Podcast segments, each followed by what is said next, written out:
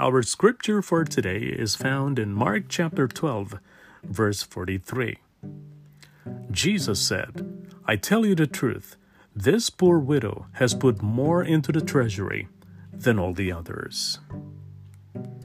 Who is the most generous giver today? You've likely heard of Microsoft founder Bill Gates, who runs the largest foundation in the world. You may also know about the generosity of Warren Buffett, who pledged the largest stock donation ever.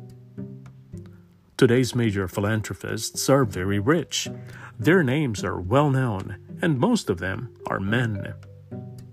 But when Mark writes about giving, he draws our attention to someone who is poor, nameless, and a widow. On her way to the temple treasury, she follows some wealthy and seemingly generous people. And guess what? Jesus says she makes the most generous donation. Somehow, her gift of two small copper coins is more generous than the gifts of the wealthy. We don't have to be rich to make a generous donation for God. True giving means more than simply opening our wallet or writing a big check.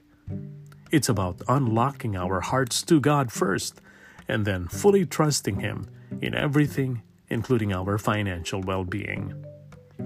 Jesus expects us to be generous when serving Him, and He has every right to demand that.